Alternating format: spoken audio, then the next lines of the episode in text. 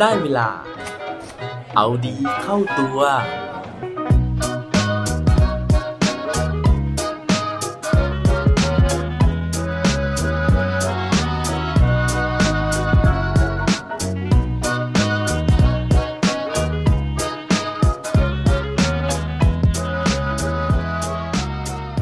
ุณว่าคนที่เดินช้ากว่า จะวิ่งเร็วกว่าได้ไหมครับ สวัสดีครับ พบกับผมชัชวานแสงปรีดีกร และรายการเอาดีเข้าตัว รายการที่จะคอยมาหมั่นเติมวิตามินดีดด้วยเรื่องราวแล้วก็แรงบันดาลใจ เพื่อเพิ่มพลัง และภูมิต้านทานในการใช้ชีวิตให้กับพวกเราในทุกๆวัน เช่นเคยนะฮะวันนี้เนี่ย ผมมีเรื่องราวที่จะอยากมาเล่าสู่กันฟังนะ เพราะเป็นเรื่องที่ผมคิดว่าเฮ้ยมันสร้างแรงบันดาลใจนะฮะแล้วก็มันอาจจะเพิ่มกำลังใจให้กับใครหลาย ๆ คนได้เลยนะครับ โดยที่เรื่องราวในวันนี้เนี่ยเป็นเรื่องของเด็กคนหนึ่งนะฮะที่เขาอาจจะทำบางเรื่องเนี่ยได้ดีไม่เท่าคนอื่นนะฮะซึ่งหลายครั้งเราก็อาจจะตัดสินเขาไปนะฮะว่าเขาเนี่ยจะต้องไร้ความสามารถแน่ ๆ ในการที่จะไปทำเรื่องอื่นนะฮะ แต่ปรากฏว่าชีวิตจริงมันอาจจะไม่เป็นแบบนั้นก็ได้นะฮะ การที่เราไม่เก่งในเรื่องหนึ่งนะฮะ มันอาจจะทำให้เราเนี่ยเก่งกว่าคนอื่นๆ ในอีกเรื่องหนึ่งก็เป็นไปได้ ถ้าเกิดว่าพร้อมแล้วไปฟังเรื่องราวของเด็กผู้ชายคนนี้พร้อมกันได้เลยครับ เรื่องราวในวันนี้นะฮะมาจากภาพยนตร์ที่มีชื่อว่า Zero to Hero นะฮะซึ่งเป็นเรื่องของเด็กผู้ชายคนหนึ่งนะครับซึ่งมีชื่อว่าโซวาไหวนะครับเด็กผู้ชายคนนี้เนี่ยเกิดที่ประเทศฮ่องกงในปี 1981 นะฮะ แล้วก็ครอบครัวของเขาเนี่ยมีฐานะค่อนข้างจะยากจนเลยทีเดียวนะฮะ คุณแม่เนี่ยทำงานในโรงงานนะครับ ส่วนคุณพ่อเนี่ยผมไม่มั่นใจนะฮะว่าประกอบอาชีพอะไรนะครับ ในเรื่องเนี่ยเขาเล่านะฮะว่าโซวาไวเนี่ยเขาเป็นเด็กที่เกิดมาไม่ปกตินะฮะนั่นก็คือมีภาวะสมองเนี่ยทำงานไม่เต็มที่นะฮะนั่นทำให้กล้ามเนื้อของเขาเนี่ยอ่อนแรงนะครับส่งผลให้เขาไม่สามารถที่จะเดินได้นะฮะแล้วก็ไม่สามารถที่จะควบคุมการเคลื่อนไหวของกล้ามเนื้อเนี่ยได้อย่างดีพอ แล้วก็ในเรื่องเนี่ยมันมีดราม่ามากมายเลยนะฮะตั้งแต่การที่คุณแม่ของเขานะฮะ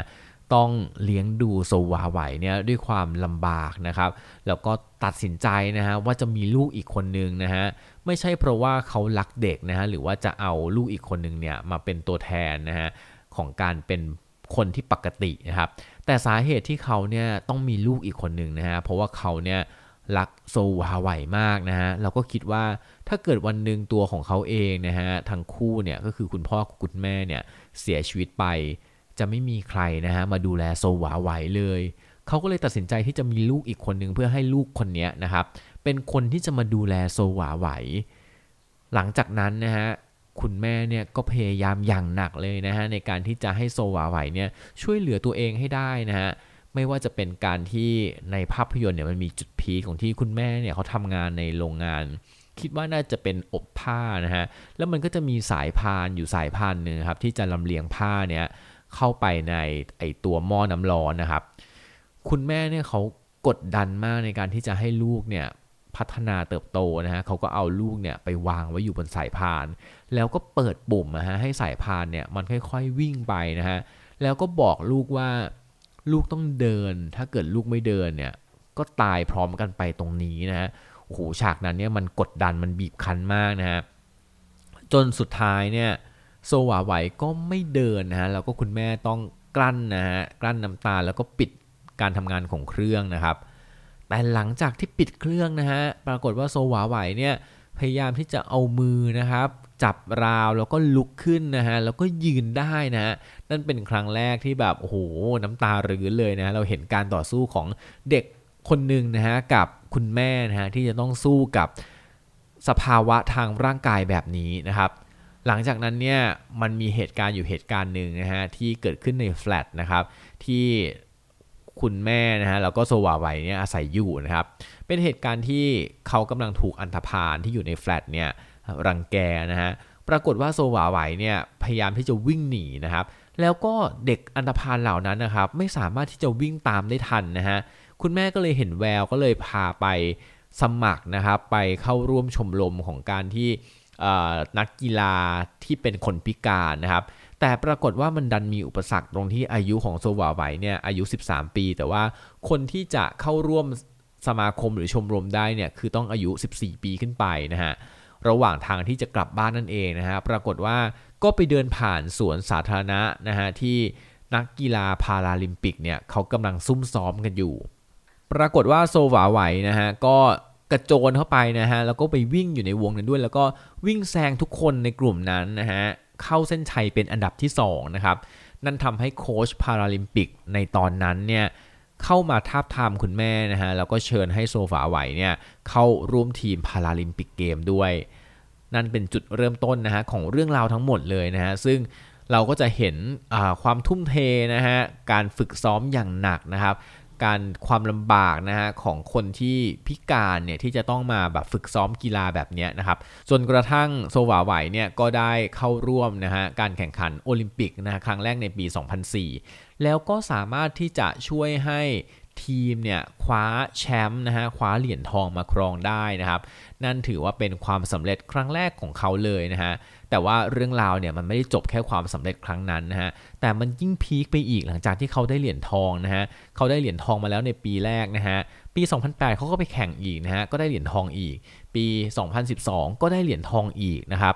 จนกระทั่งนะฮะหนังเนี่ยมันได้ถ่ายทอดนะฮะว่า แม้ว่า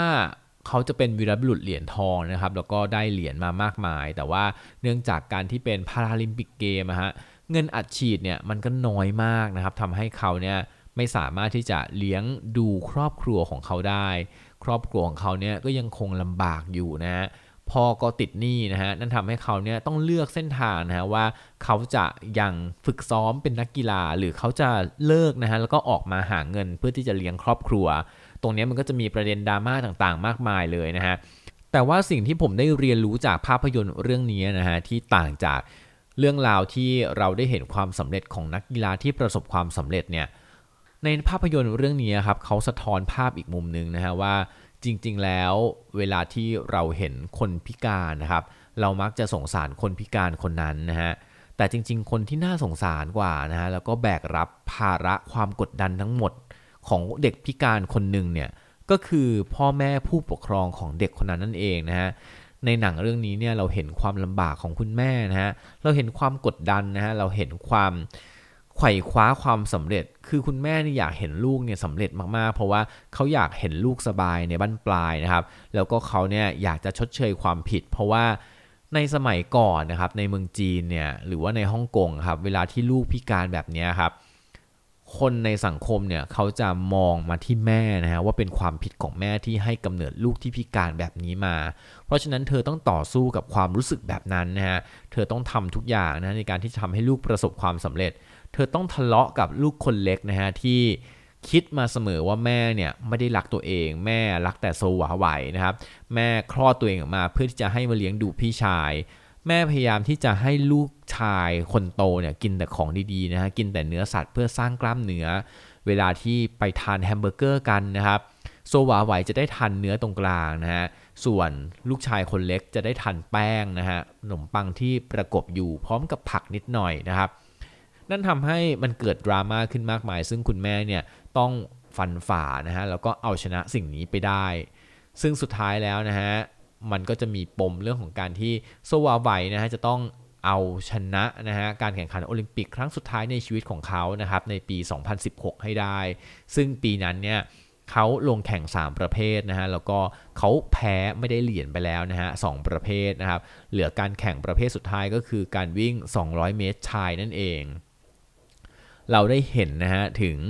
การที่ทั้งคู่เนี่ยคุยคุณแม่นะฮะแล้วก็ตัวโซวาไหวเองเนี่ยเอาชนะอุปสรรคไปได้ ซึ่งทั้งหมดแล้วเนี่ยมันมาจากการที่ทั้งสองคนเข้าใจกันนะฮะเมื่อทั้งสองคนปรับความเข้าใจกันนะฮะลดความขัดแย้งนะครับเราได้เห็นว่าความสำเร็จของคนคนหนึ่งเนี่ยมันมีพื้นฐานมาจากครอบครัวที่อบอุ่นนะฮะแล้วก็ครอบครัวแล้วก็คนรอบข้างที่พร้อมจะให้กำลังใจ support เขา เพราะว่าถ้าเกิดว่าไม่มีคนทางบ้าน ความสำเร็จที่มีเนี่ยมันก็แทบจะไม่มีความหมายอะไรเลย สุดท้ายนะฮะตามสูตรสำเร็จของภาพยนตร์นะฮะก็คือโซวาไวเนี่ยสามารถที่จะเอาชนะการแข่งขันวิ่ง 200 เมตรไปได้นะฮะในกีฬาโอลิมปิกนะครับในชีวิตจริงนะฮะโซวาไหวเนี่ยเขามีตัวตนอยู่จริงๆนะฮะแล้วก็เขาเป็น